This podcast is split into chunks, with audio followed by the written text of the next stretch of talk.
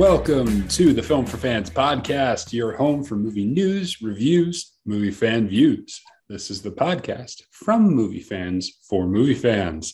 I am your host once again, Ryan Dunleavy, joined as always by my co host, Rob Dunham. What is up? All right, it is. It's it's going. We got movies to talk about. We've got good stuff to discuss, and I'm looking forward to it. We have a fantastic show in store for you today. We're going to give you a box office update, preview what's coming up, uh, some late breaking news as of yesterday on upcoming Marvel movies. We'll discuss movie trailers at length. And of course, we'll do our watch list. And make sure you stay tuned to the end because our recommendations for today are going to be what to watch on Hulu and HBO Max. So you want to make sure we're going to hit that up at the end of the podcast today. All right, let's get started. Uh, so let's do our box office update. We'll start out with last week. And no surprise to anyone, Free Guy takes the top slot in the box office, bringing in 28.5 million, followed by another movie in its first week of release, the horror film Don't Breathe 2 with 10.6 million. Uh, coming in third, Jungle Cruise, still a very respectable 9.1, considering how many weeks it's been out. Uh, Respect took 8.8 million in its first week, and The Suicide Squad in its second week went for 7.5 million. Anything stand out to you from the box office results from last week? Well, I think uh, Don't Breathe 2 is pretty impressive. Yeah. Uh, making double figures in its first week. It's usually a pretty good indicator for a horror movie when things are normal. So yeah. that's mm-hmm. pretty impressive for me, I think, and might indicate that it is perhaps worth checking out. Because usually when a horror movie does that well, um, there's a there's a reason. Like people are talking about it, people are getting other people to see it. It's usually not just like fans of the movie are showing up. So especially like this isn't like a huge long established series like a Saw or something like that. So mm-hmm. I'm intrigued by um, potentially what's going on in the movie. So I have to check that out. Yeah. Yeah, for sure. Uh, for me, I think uh, the most surprising thing for me is that Jungle Cruise is, is still humming along at a pretty good clip. Um, for what are we talking? Th- month now? Has it been out for a month now? Three, four weeks? Um, still pulling in 9.1 million is impressive. Um, I think that shows to that that movie has had staying power in the box office, and it's um, I think it's one of the first ones that has a broader audience range appeal, um, and people must like it. So I, am I'm, I'm impressed with its uh, longevity and its ability to still stay up near the top, week in and week out. Um, what do you think of the results for Free Guy? Um, I'm I don't think I'm very surprised. I think mm-hmm. out of everything that was coming out or is out, it makes sense that it's the highest. Um, maybe the number's a little high, but uh, I think Ryan Reynolds has proven that he's a proven commodity at this point. People yeah. go just to see him. Mm-hmm. Yeah, I would agree. Okay. Uh, so that was last week at the box office. Now, this week, we have several movies coming out. So we have a whole new slate uh, hitting the theaters this week. And I think there are some very intriguing options. Uh, so, making its debut on Friday is Reminiscence. This is the Hugh Jackman movie. And this is kind of a sci fi action thriller and it's basically a, a, private investigator of the mind navigates the alluring world of the past when his life is changed by a new client uh, so this has uh, if you've seen the trailer this has uh, kind of a futuristic um, a little bit apocalyptic type feel to it uh, promises some mental intrigue uh, so that's reminiscence. Uh, we have the Night House.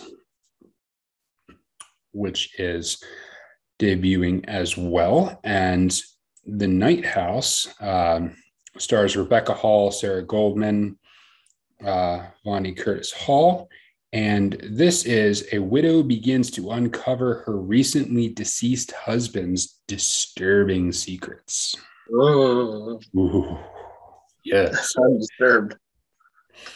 All right. Uh, and we also have Protege, uh, which is Maggie Q. And um, who else? Uh, Maggie Q, Michael Keaton, Samuel L. Jackson. And this is a rescued as a child by the legendary assassin Moody, played by Samuel L. Jackson, a trained and trained in family business. Maggie Q is the world's most skilled contract killer. But when Moody, but when Moody, the man who was like a father to her and taught her everything she needs to know about survival, is brutally brutally killed, Anna uh, vows for revenge. So we have a good old assassin revenge film. And last but not least on this list, Paw Patrol the movie. Woo! Woohoo! Paw Patrol. Okay, so there's your. I'm sure your my son will make me see that at some point. okay, so with four movies coming out um, that promise to get some decent box office run, uh, rank them in order of which ones you are most intrigued to least intrigued. Uh, so Reminiscence, The Protege, The Night House, Paw Patrol. see, it's funny that you said it because that's my order, literally. yeah. Okay. And uh, I'm very much looking forward to the Fountainception, which is kind of how I feel about Reminiscence after watching the trailer. yeah. Do it, kind of feel elements of both those Mhm. movies, especially because Hugh Jackman is in it, Yes. and uh, it's also in the Fountain. So I'm just I'm feeling that like same vibe. if it delivers anything close to the fountain, it will be fantastic. Yeah. I'm not trying to hold it to that standard, but if it does, that would be that would be quite an accomplishment. Yeah, I would I would agree. I think reminiscence for me is the one that I'm most intrigued about. It's I mean, first off, it's a genre that's it's one of my favorite genres, the you know, the kind of sci-fi thriller, um, especially with the the journey inside the mind aspect. Um, the question is whether they'll be able to deliver on the promise and the premise of the movie, or whether they will just fall flat. Um, I'm also I also think the protege shows a lot of potential. Uh, Maggie Q is always good whenever she's in something, and you know you, you just got to get down with a good revenge flick every once in a while. So I think that uh, I think that merits. Um, I think that merits uh, checking out as well. I'm not as I'm not sure I'm not sure about the Night House. Maybe maybe it'll be good. It won't. I don't have a strong impression one way or the other on that particular one. I probably will not see Paw Patrol. Well, you don't have a six year old son, so I don't yeah, have a six year old son. So yeah. I'll leave that one to you. And you know, we'll expect the uh, the in depth review as Yes, one of the heavy will. podcast features on on the Paw Patrol movie. We'll explore the Faustian themes of Paw Patrol the movie and podcast in your near future. yes, I, I expect a detailed analysis of all the literary references Yes, uh, littered throughout the uh, the Paw Patrol movie. Paw Patrol is really just a hero's journey if you think about it. So Mhm. all right. So that's what we've got coming up this week in the box office. So make sure you check it out. Plus, you there's still Suicide Squad will still be there, Jungle Cruise will still be there, Free Guy will still be there. You know, all of those. So we're starting to fill up with movies. Uh, some late breaking news uh, that came out yesterday that we wanted to hit on the podcast, and that is a big Marvel announcement. Anthony Mackie has agreed, and the contract is finalized for him to star in the Captain America 4 movie. Um, this has kind of been rumored for a while of him taking over the role, and now it is official. He's getting the film, he's going to be the lead, Uh, very few details are known at this point. Um, but that is official and that's a that's a big step in the next phase of marvel what did you make of the anthony mackie news well i would say if you have not seen falcon and the winter soldier soldier show on disney plus you should because that will explain to you why anthony mackie is uh, the new captain america and it makes sense because i think they did a really good job of building his character up in that um, show to prepare him for taking over the role in the movie. And I, I like that they're doing that and they've got the continuity going on because it feels like it's all just part of one story, even the TV shows. And that's the goal they were going for. So I'm glad they were able to work it out, I guess, financially and uh, with everything else to let him be Captain America. Because after watching the show, it makes a lot of sense. Mm-hmm. And it, it is interesting. Um, this will be the first time, really, that Anthony Mackie is the star of a big movie. Um, he was obviously the star of Falcon and the Winter Soldier, but that's a Disney Plus show. Um, now, he does have the safety net of it being a Marvel movie, and everyone wants to continue watching the Marvel movies. So there's a history there. It will be fascinating to see if Anthony Mackie can bring um, the gravitas to the role and and continue to run with it. I think he's fully capable, and I think he's an excellent actor. But this this will be it's not without it's not without a little bit of risk. Um, I think I think it's the right move, and I think it's a it's a good thing. But he has not been the main lead in a in a in a big movie, so I'm I'm happy for him though. He's he's good and his, and his character is well played.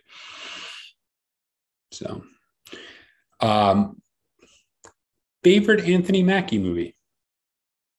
Uh, so I'm like basic because I know I've seen him in lots of things, but like I don't really recall him like probably just because I didn't know who he was when I was watching the movies. Like, yeah, he's been in a lot of stuff that you don't realize. So so for me, it's just like the Marvel movies in general and his mm-hmm. character mm-hmm. as uh, the Falcon, because I just think he he does a great job with that and um, provides a good sense of levity uh, in the movies that he's in. He always seems to like his role is to be funny, but like it's funny in a way that's actually funny and not like pandering funny. I mm-hmm. guess you want to say it that way. Yeah. Um, I think he performed that role really well. So yeah, it will be interesting to see his shift into the different character, and uh, I'm glad they're doing it that way. And he had a great he had a great kind of debut scene uh, when he's running around DC and Captain America just keeps passing him and making snide comments as he yeah. as he keeps getting lapped. I mean, he had he had a, he had a quality debut that kind of endeared you to his character right from the beginning. Um, for me, the the moment I noticed him for the first time and I thought, wow, he's really good was the Adjustment Bureau. That was the movie that really put him on the map for me. I thought he was excellent in the role as the kind of the lead guardian to Matt Damon's character. And the way he played that it's there it's a less emotional character but the way he was able to bring an emotional weight to it um, was really, really well done. So, yeah, Anthony Mackie, good actor. All right, let's move on to our discussion for the evening. And we're going to talk about movie trailers. Uh, so I'll let you set this up. You sent something to me earlier this week um, that you had read about a, a, a guy's decision on movie trailers. And we'll kind of use that to kind of set up the discussion. Yeah. So this guy on Reddit had, uh, he posted this article about how I think it was he went and saw Inception or one of those movies. And he walked out saying, Man, imagine how much cooler it would have been if I had not known anything about it before I saw it and uh, he decided at that point that he was not going to watch trailers anymore. He described it as a coming to Jesus moment, which I thought was very interesting. and uh, I have had experience with this with a movie before. And so when I saw this, that this guy doesn't watch trailers at all for any movie that he's interested in seeing, it really resonated with me because I did this for the movie Rogue One when it came out to the point where I would like leave the theater when I saw the Rogue One trailer was starting. and I have to say that it made the experience more enjoyable for me watching the movie without having seen a whole bunch of stuff. Now he doesn't go as far as to leave. What he said he does is to not watch what's on the screen. Mm. And he just closed his eyes and he said, You'll be surprised how you don't necessarily remember just the audio. Like it doesn't stick in your mind the way the visual does. And I found that very intriguing. I'm not sure if I want to go as far as to say I won't watch trailers anymore, but I think it's a very worthwhile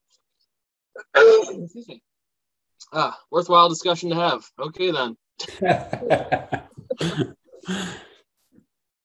yeah, it's it's an interesting idea. The role of trailers to the movie industry and the role of trailers in the life of an individual film goer. Um, so, before we get into what we actually think of that idea and our personal preferences and where we personally would like to go with trailers, um, what let's let's back up and let's tackle the question of what what are the pros and cons of trailers? So, what what is good about having trailers? What is bad about having trailers? what do you where where do you land on pros and cons let's start off with let's start off with some of the pros um, in your estimation what are, what are some of the pros about trailers uh, i think one of the main things is that you can see the actors kind of in the role but not fully in the role so you can mm-hmm. kind of get an idea if they fit uh, what they're supposed to be doing. Like if the person has a terrible accent in the trailer, like it, it, might cause you to not be as excited about seeing them in that role, or um, if it just doesn't look like they fit the character that they're going for, or um, anything like that. It can it can provide red flags, or it can provide, I guess, excitement for. Oh, I didn't think that person would do that kind of role, or something along that line. Um, I also think it gives you a good idea of the visual style of the movie. Like you were just talking about reminiscent, and I think that is one like watching the trailer. I I think maybe just reading about it and not having seen the visuals might not have you as interested. Yeah. You know, because you're seeing some of the stylistic choices that are being made, um, angles, camera shots, things like that, that you wouldn't get from just reading about it. Yeah. So I think those are those are probably two aspects of trailers that I mm-hmm. think are worthwhile. How about you? For me, I think it's all about the feel. I want to get a feel for what is this movie like. Um, what what type of tone are they going to take? What type of genre are we looking at? Um, what is the feel? And that for me, I think is the most important. It's like set this movie in a particular place for me what am what am I going to get into? What am I going to experience? What am I in for? Set basically set up the stage for me. That's that's for for me one of the pros of a of a trailer is just to give you a feel about what the movie is. Um, this is especially important, I think, for movies that don't have um, a particular uh, fan base or uh, known source material. Um, for instance, if you're if you're going to create a movie off of a famous book, there's already source material, so you already have an idea of where the story is going. Or if it's the next Marvel movie or the next Star Wars movie, you already have an idea of where to place this. It's just a question of what's going to happen. Uh, with a movie um, that you've never heard of that's just based off of a script, you need something to say what what is this basically what is this that that you're putting in front of me and i think that is one of the main things that a good trailer accomplishes Uh, what would you what would you roll with for negatives about movie trailers? What, what are the cons of having trailers? I guess I feel like you can feel at times like you've seen everything that's going to happen. Mm. Although, Mhm. as we as we've discussed before, like even if you feel that way, you're only seeing about two and a half minutes, maybe of a hundred. Yeah. So there's no way you can see everything. But I do think some trailers do spoil like key plot points, and that's a negative for me because you don't want to have that happen before you see the movie. hmm So I would say that's a negative. Yeah, I think also it uh, inherently by the nature of it, they're giving stuff away. You're getting to see Superman in the black suit. You're getting to see um, what a character's what a character looks like. Um, a little bit about their persona. You're getting glimpses of some of the action scenes. If it's a comedy, you're getting a couple of the jokes. And so, by the very nature of it, you're giving some of the movie away. Mhm. And and this is, I think, this speaks a little bit to to the the Reddit guy that you we were quoting at the beginning here, as, as to some of the reasons he's gone as far as he did, because if you're if you know you're going to see a movie, um, any information that's given away can take a little bit away. Yeah. There's there's going to be two and a half minutes of the movie basically that you have already seen one way or the other. So that's by very nature of it uh, that it gives stuff away. Yeah, So- I, I, I think it might be worthwhile to attempt this for like a future movie at some point Mm-hmm. because I did feel like seeing Rogue One was a different experience, having intentionally not gone out of my way to see things about it before it happened.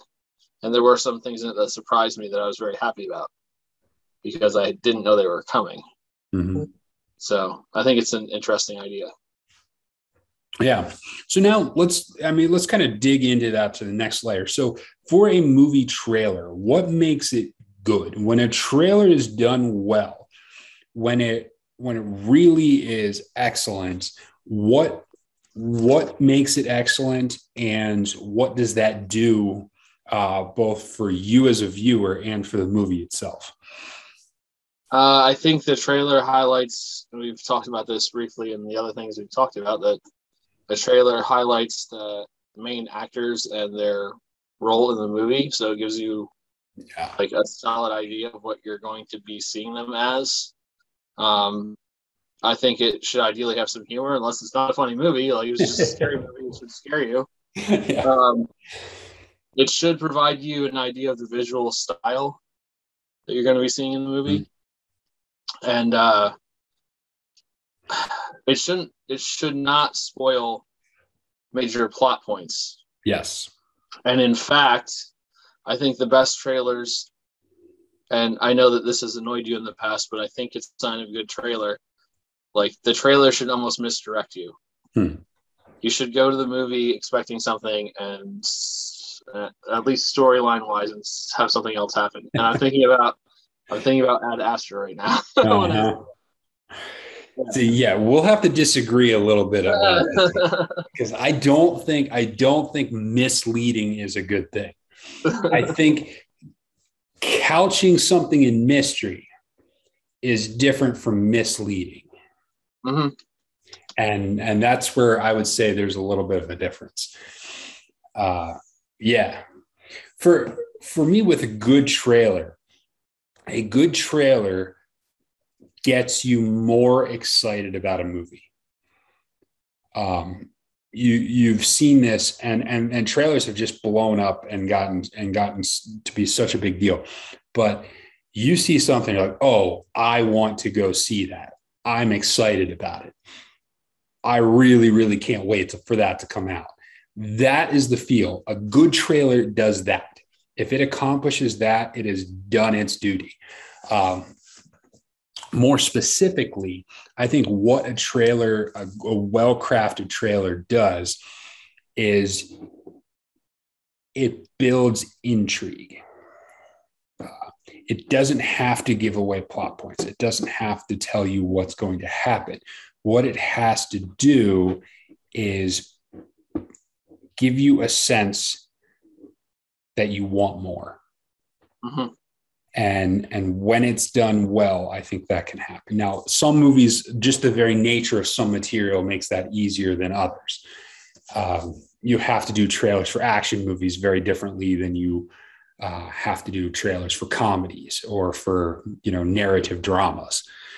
Um, but sometimes they can just show you a few images and you barely have to hear any you barely have to hear any dialogue you barely have to hear any text but they just show you certain images and if they they're picked out correctly it just leaves you wanting more mm-hmm. i think is i think when it's done well that's that's the result yeah the editing is a huge component of things too because you need the the things need to flow together like you need to it needs to make the people who see it want to watch the movie yeah. Yeah. And we can talk more about the, the specifics of how some of that's done in, in a moment here. Uh, but let, let's talk about bad, bad trailers. Why, when you've seen a bad trailer, what, what comes to mind for you on bad trailers? What makes, what makes a bad trailer? What, uh, what do you have issues with on that front? The funny thing for me is I think that most trailers I see are good. it's, it's become quite an art form. It's much easier to make two and a half minutes of something good than it is to make an hour and 45 mm-hmm. minutes of something good. Yeah. And I think that you can make almost any movie look good when you're only doing two minutes worth of content. um, I, you picked up on you picked on something up there is that it is dependent on the source material. Yeah, one one thing that's fascinating to me is just how trailers have evolved. Like, yeah, especially when you think of the like if you think of the 80s like they used to show a whole bunch of like continuous action from specific scenes like as part of trailers and then in the 90s they moved into like the voiceover the voiceover guy with the deep voice explaining what was happening on the screen in a world yeah everything is going wrong. And uh, more recently, we've seen trailers move into, and I've I've found this fascinating. Once I I heard someone say something about it because I see it all the time now. Is so many trailers have a slow remix of some famous song done like uh, acoustically. Yes. It's it's almost mind blowing how many of them do that. Yes because that is like the thing now. It is. Yeah. Mm-hmm. Once you and and uh, like I guess and a little bit before that, and still kind of bleeding over into trailers now is uh, it's kind of started with Inception and the like the giant bass sounds. Yeah. A lot of trailers were doing that for a while too. So yeah. it's, it's interesting how they go in phases. Mm-hmm. And I think that when you are in the middle of a phase, it's hard to pick out like if something is good or bad. Yeah. Or not, because everyone's doing the same kind of thing. Mm-hmm. So yeah, it's it's it's hard to necessarily pick out like something that's bad when you're stuck in the phase that you're in of mm-hmm. the trailer industry because it, it shifts. Yeah. Like every every five years or so, there's a shift a, a shift of some kind in the general industry of creating them. Mm-hmm. And there used to be a lot of very quick cut scenes, mm-hmm. Like one shot, next shot, next shot, next shot, and can just kind of move you around. And that's that's how they would give you the feel without trying to give too much away. Uh, for me, though, I think uh, there's several things that, that, constitute a bad trailer. Some of which you won't really be able to know until after you've seen the movie, whether or not the trailer was actually good or not. Um, one is if it for me, and we talked about this in a moment ago, is if it misrepresents the film. Um, and you used the Ad Astra as an example.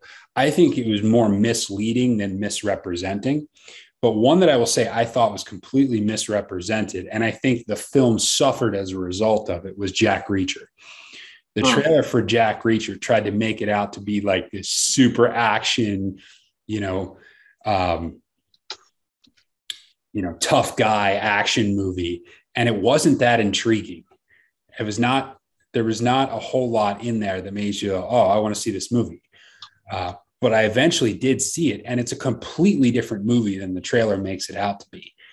And I thought that the the the trailer just did a terrible job of representing what the movie actually was, and I think the movie itself ended up suffering as a result of it. And if you don't get a trailer that really that really drives people to your movie, that's gonna that's gonna be a big problem. That's gonna really affect your your movie. So I think that's one thing for me. I think another one is if it it shows too much. If you get too much of key sequences, or or if there's a you know a surprise character and you get a glimpse of them in the trailer or things of the, of that nature um, or comedies this is one thing that happens in comedies is the best lines end up being in the trailer like the funniest jokes the best lines end up being in the trailer. I think that that really takes away from the movie. Um, or sometimes now this is this is not necessarily the fault of the trailer but like a key funny or key moment from the trailer that was really really memorable ends up not being in the movie as a result of the final cut. Mm-hmm. um, i think an example of this I, uh, that i thought of off the top of my head was hitch uh, there was a really funny line in hitch when when uh, will smith goes to you know fake kiss kevin james and he uses a really funny line in there. And it was in all the trailers. It was it was a great line. And then you get to the movie and in the actual movie the cut that they used the scene that they used he has, he said something different. And so i just remember i remember that sticking out and i'm like oh man they used a different line that line was worse than the one they used in the trailer what the heck mm-hmm. um, so that happens on occasion just because they're doing the trailers like almost they're start working on basically once filming begins and so sometimes that stuff happens um, so let's go. Let's go to personal preferences. You seem very intrigued by this idea of limiting or removing your knowledge of trailers from some movies. What where are you where is your head at with these? Where where are you what are you thinking about along these lines? I don't think I'm really prepared to do it with every movie I'm interested in, but I think that I will probably pick one or two out that are in the near future and see if I can pull it off. Because I I did really have a good experience when I did it the one time, mm-hmm. And uh, so I think it would be have to be something that I know a little bit about, hmm. but not everything about. So that's why Rogue One I think was good for me because obviously I knew Star Wars, um, and I knew like where that story fit in the storyline just because I knew like how the Star Wars timeline works. So I had a general understanding of what was happening, but I didn't know the specifics. And I think that's the main thing for me is the specifics of it. Yeah, this is this is interesting to me because I I almost consider it a skill of mine that I'm able to analyze the trailer and decide whether it's going to be a good movie and whether I will want to see it or not. Like I've I've really feel like I've developed that over the years. Um, so the trailers for me have become very important to me with regards to what I see or how much I engage with, or even something as simple as whether my wife will enjoy this movie because she has a very narrow, you know, template of movies she likes to go see. Um, so just being able to um, analyze trailers is a is something I value. So it's intriguing to me, and it's almost an anathema to me to be like, I'm I'm gonna I'm gonna I couldn't I don't think I could ever get to a place where I'm like I'm not watching any trailers. Um, but it would be intriguing at one point to go into a movie completely cold. I don't know if I can pull it off, and I'm not sure which type of movie I would select to do that with. uh, but it would be interesting to to try it at some point. Yeah, yeah. Would you do I, it? I think I, I think like in the not super far away future, one that springs to mind that I might try this on because it fits that parameter of me knowing a bunch about it already, but not knowing very many specific details would be the new Jurassic World movie. Hmm. Because I know like some of the casting choices and I know some of the general idea of the storyline, but I haven't seen anything yet. So Yeah. that might be one that would be interesting to try and attempt it with. Hmm Yeah, it, it's it is interesting how much um, trailers affect the the movie going audience. This has gotten to the place where, and this we can get into the kind of the art of trailers and um, doing some research for this one. This this is an entire industry. Like there are there are companies dedicated to that's what they do. They they create movie trailers, and it will take them sometimes between six months and two years working on a trailer. They'll have they'll have you know 15 20 people they'll have an entire room it's basically like a mini movie production with that many people. If you take like all the people it takes to create an entire movie and shrink it down a little bit it's huge. 15 20 people art directors editors sound guys all kinds of stuff. Um, they can go through as many as 200 different uh, versions of the trailer before they finally get to it.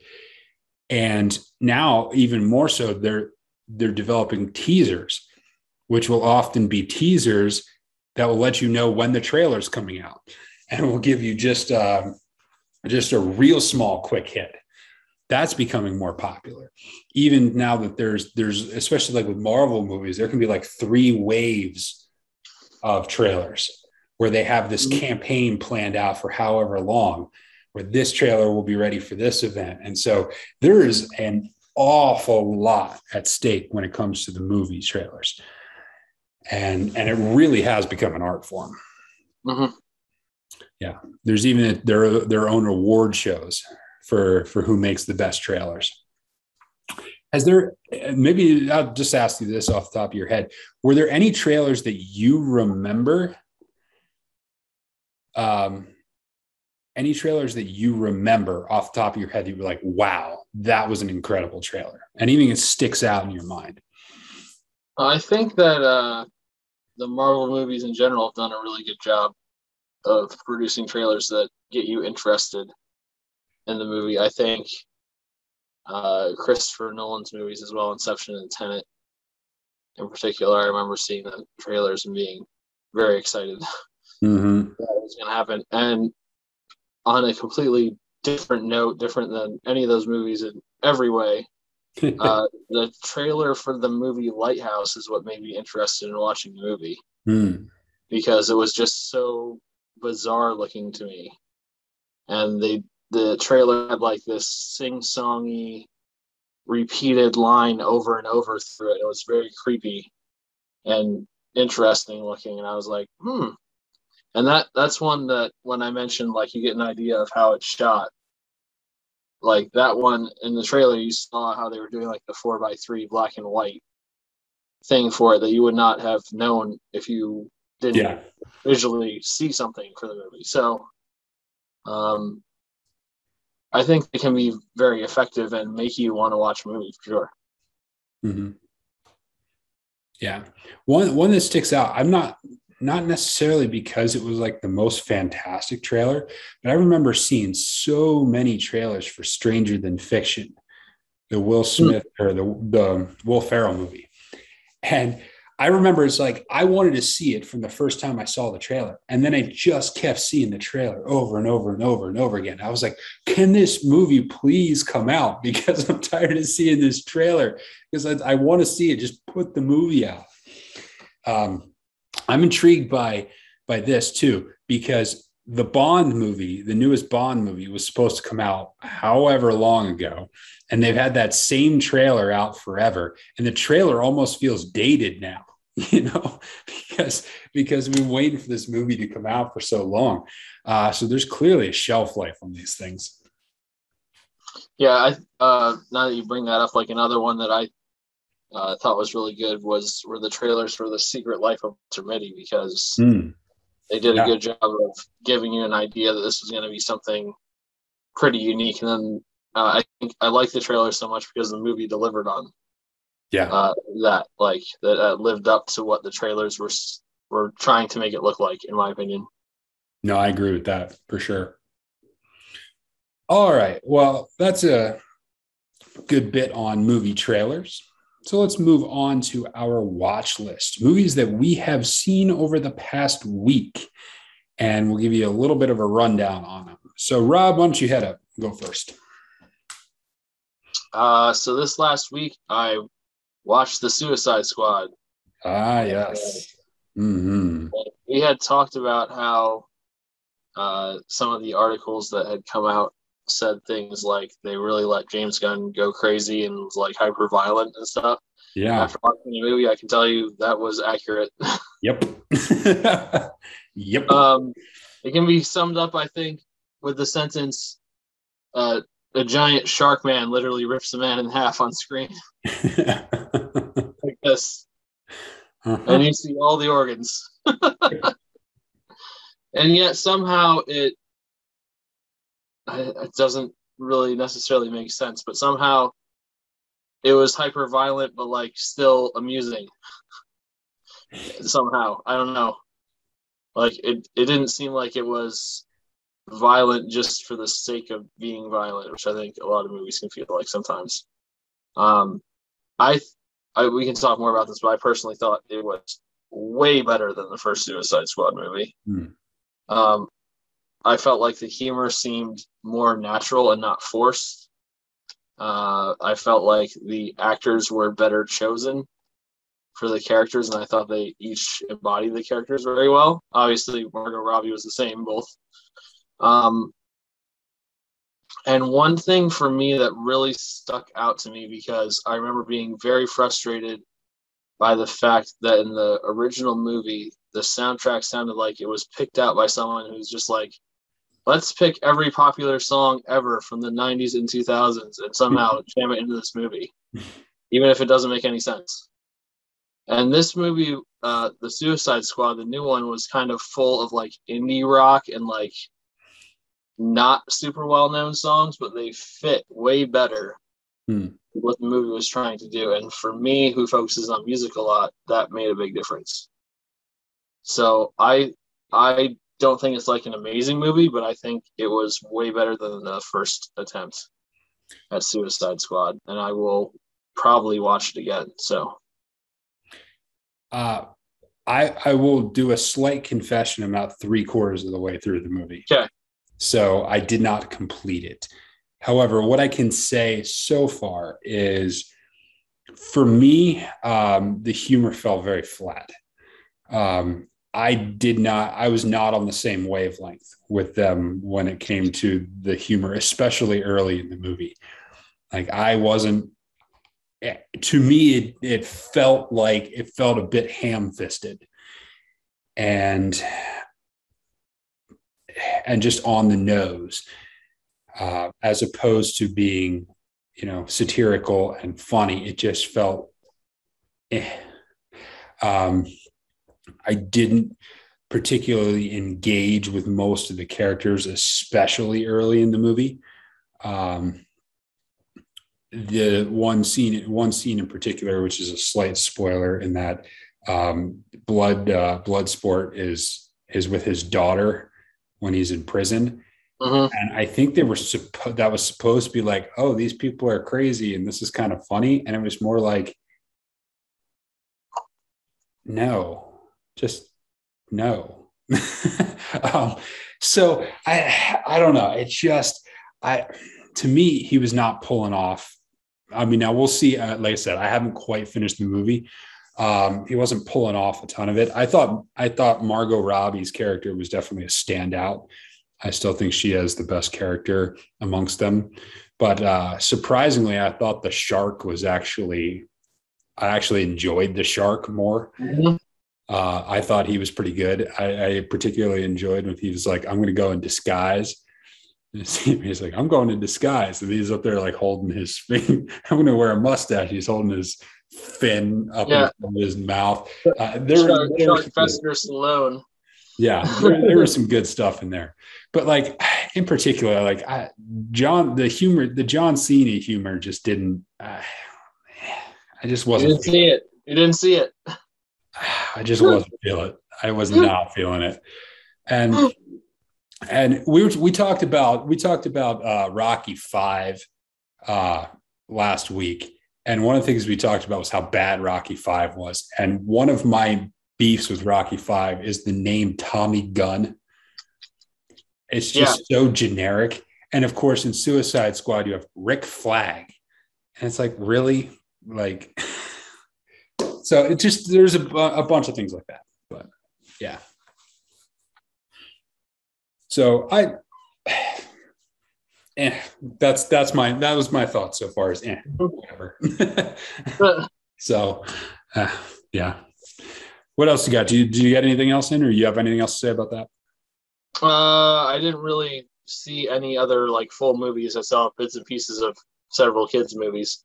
my okay. yeah. Been a busy week. yeah. Uh, so for me, I got to see uh, I got to see the Green Knight this week. Hmm. Uh, I was really intrigued by this film, and I really wanted to get a chance to see it in theaters. So I got a chance to this week, and it was intriguing. Uh, it was something. It was it was a it was it was a sight to behold. I will I will say that it um, it was unique and epic in its own way. Uh, certainly not traditional. This is a story about uh, Gawain and the Green Knight. Uh, it's an Arthurian legend, but it's very, very different than any other Arthur or Arthurian uh, literature movies that you've seen before. Uh, this movie focused so much on mood, on atmosphere, on creating an environment. And it is not at all focused on story, exposition, or dialogue. Um, there's almost no large ex- exposition scenes. Like they don't really attempt to explain almost anything. Um, they don't give you any backstory. Uh, they don't, they barely tell you context on some of this stuff. They just, the director basically just sets up a scene and it hopes that the visuals are enough to carry it. Or or a look or an intrigue or the feel or the setting and the surrounding. Uh, they do a lot of stuff with color a lot of stuff with cinematography. There's a number of shots where it just you just see the camera pan up and you get like the tops of trees or you get um, the attic of a building or it, it's a lot of lot of stuff done with visuals. Uh, there's a lot left unexplained. They're not trying to get you to understand the story. Um, the director is just relying on you being along for the ride and hoping that the characters and and the surrounding will be enough to carry you through. it's I I think he does that too much to an extent. Hmm. Like you know it's a fantasy story, but you're not entirely sure what you're supposed to be believing and what you're not supposed to be believing. And the director seems perfectly okay with not explaining any of that. Um, and you're left a little like a lot of the scenes are just you're just unsettled for a lot of the movie you're unsettled uh, on his journey. Uh, but dev patel is excellent in it. Alicia vikander is excellent. Um, the ending is really really intriguing. I can imagine it would be very controversial. Some people will like it and some people won't like it. I think the ending was excellent. I, I think it, it really really created a fascinating moment. Um, but there were just two for me. The it was it was very very well done, but the director left too much unexplained, and I think he did that on purpose. But I think there's he pushed that to the limits a little bit but it really is a visually engaging movie. It's a slow burn. It's not, it's it's one that keeps your attention, but it's not it's not an action movie. So Green Knight, it's worth it's worth checking out if you like some deeper cinema. It really is. Um, and the second one I saw was Prometheus. Um, this is hmm. the kind of prequel, alien prequel, uh, Ridley Scott and Damon Lindelof. Uh, I like this one more than I like the Alien movies. Hmm. It kind of sets up the origins. I'm not a big fan of the Alien movies. Now, this movie was certainly not a perfect movie and had a lot of controversy, especially amongst those who were a fan of the Alien series. Mm-hmm. Not being a particular fan of the Alien series, I was I did not come into that film with a level of expectation that a lot of others did, which is why it fell significantly flatter um, on overall numbers than it did uh, than it did with me personally. Um, but I really enjoy some of the intrigue and and the char- the different character motivations are really what drive this film is the motivations of the different characters which um, as they clash and as they compete with one another is really what creates the drama. Yeah uh, that's interesting to say that because like you said people who are like the hardcore alien fans really didn't like that movie. Yeah. Yeah. It seemed like pretty much across the board. Uh-huh. i happen to like all of them so I guess I'm weird. yeah. Yeah. Yeah. But uh, there's some really, really compelling visual scenes in that movie. Um, so if you haven't seen it, check out Prometheus. All right. So let's finish up with our recommendations.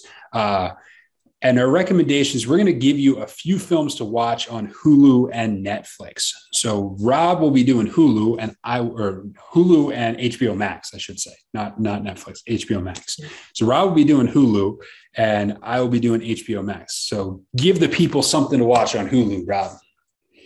I have a few things for people to watch. Am I doing all of mine at once or? Yeah, yeah. Since we're doing two different companies, two different services, let's mm-hmm. yeah get you all, all yours out of the way. So i've got like uh two in one category two in another category and one in its own category. Okay. so i'm intrigued. Let's go.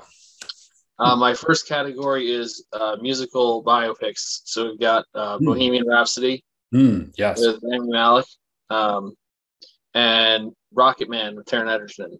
Ah and, mm-hmm. Uh, so elton john obviously and then uh, queen obviously. So I think uh, both of these guys did a fantastic job in the roles that they were playing. It's Freddie Mercury and Elton John. And obviously, when you have a movie like this about someone who is so much in the public eye, there's going to be controversy about whether it was true to real life, like how much of it actually happened, um, if it happened the way they portray it uh, but I think at the very least, we can say that both of them did a good job of um, inhabiting the character of the person who was such a big star. Mm-hmm. Um, the other category I was thinking of was uh, action. So we've got Taken, mm. Liam Neeson. So yes. um, if you have not seen Taken, I think you should see Taken because it's like it's the archetype of everything Liam Neeson has done since then. Yeah, yeah, it, it is. It is. Yeah, you're exactly right. Like almost of a Liam his like define what his career is going to be. Yeah, in a lot of ways. Um, but, and I think that makes it the best one because it was the first one. Yeah. um, I just think it's overall it's a good movie, uh, especially compared with some of the other movies, not just of his, but of other people that have tried to emulate the style. I think um, Taken is is really quality. Mm-hmm. Um, the other one that is somewhat in that category, but we're looking at a different way, is The Nice Guys with Russell Crowe and Ryan Gosling. Oh yes, yes. Mm-hmm. And so if you're looking for like a little action but like absurd humor, then that's a movie for you to check out because I'm not going to give too much away about it, but it is it is definitely unique. Yeah, in, in what they did with the movie. And then the last one in its own category is The Mask. Ah, the Mask. Yeah, which if you have never seen, you need to watch immediately because it's just off the wall crazy. It is Jim Carrey in all of his Jim Carreyness. Mm-hmm. And uh, I just I love I love the visuals of the movie with the green makeup and uh, Cameron Diaz uh, as not a stick. Um, I remember uh, 12 year old me being very happy about seeing Cameron Diaz in that movie. and there's one scene where Jim Carrey's face turns into a literal howling wolf, which is interesting. Yeah. and it's just, there are so many funny movies at, or funny moments and funny references too that you might not necessarily have gotten if you saw it when you were younger. So I'd recommend checking out The Mask 1994. That is also on Hulu. So those are my five that I picked out there. All right. So for me, uh, my recommendations for HBO Max are we'll start out with Batman, 1989 Batman, starring Michael Keaton and Jack Nicholson. Um, relaunched the Batman franchise, directed by Tim Burton. And they had a very unique feel. They were much more cartoonish uh, slash comic book y. They tried to keep that style and, and maintain that style. And despite that, um, it's it's very much in contrast with the kind of the the gritty realism of the Christopher Nolan Batman movies, or just the abject horror of Joker.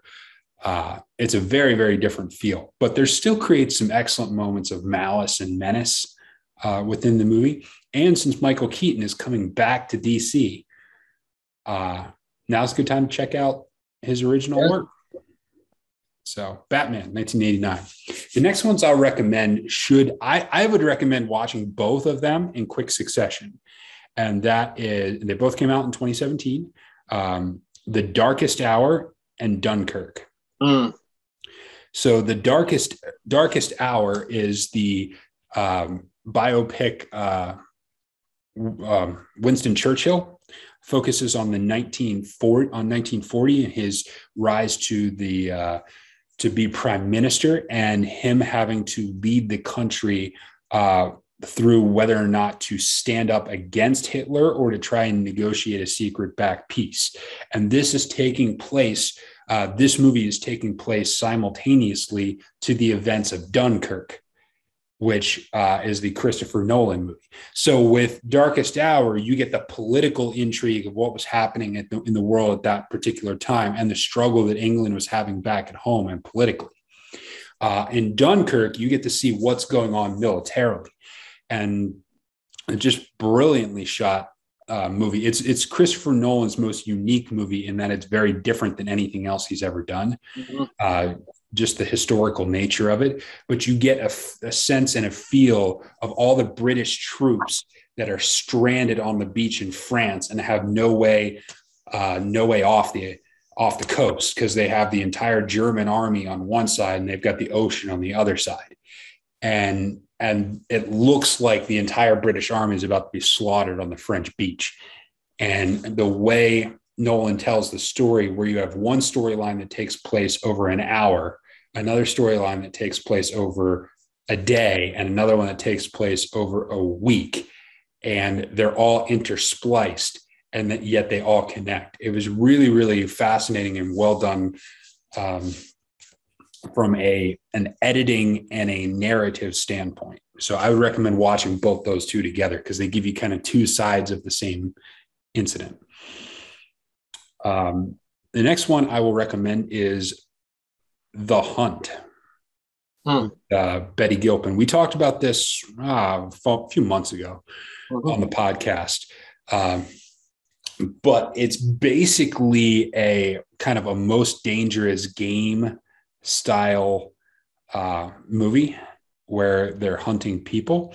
But really, the intrigue comes from uh, this is kind of what happens when you let uh, specific political and social divisions get out of hand and and there's there's a lot of, of intrigue in that in that realm of kind of uh, reductio ad absurdum as it were um, taking things to its uh, logical extreme to make a point. And I think this movie does that uh, particularly effectively, even though it is quite violent and um, disturbing at times. It is it is an interesting it is an interesting socio uh, political drama played out over a, a massively bloody hunt. um, so interesting movie. And the last one I'll give you is uh, is Gatsby. Uh, Baz Luhrmann's uh, creation of the Great Gatsby, representation from the famous F. Scott Fitzgerald. Uh, I think visually, uh, he does an excellent job of of taking you into that atmosphere, into that time, into that place, uh, into the mindset. Uh, I think the most controversial thing, which I like, which some people didn't like, was the use of modern music. And I thought it it, it did a great job uh, because it rep it tied it mentally tied you into the connections between that era and the era we currently live in, which I thought was a positive. But I know some people didn't particularly like that or appreciate that. Yeah, I I, I thought it was effective in what it was trying to do. Yeah.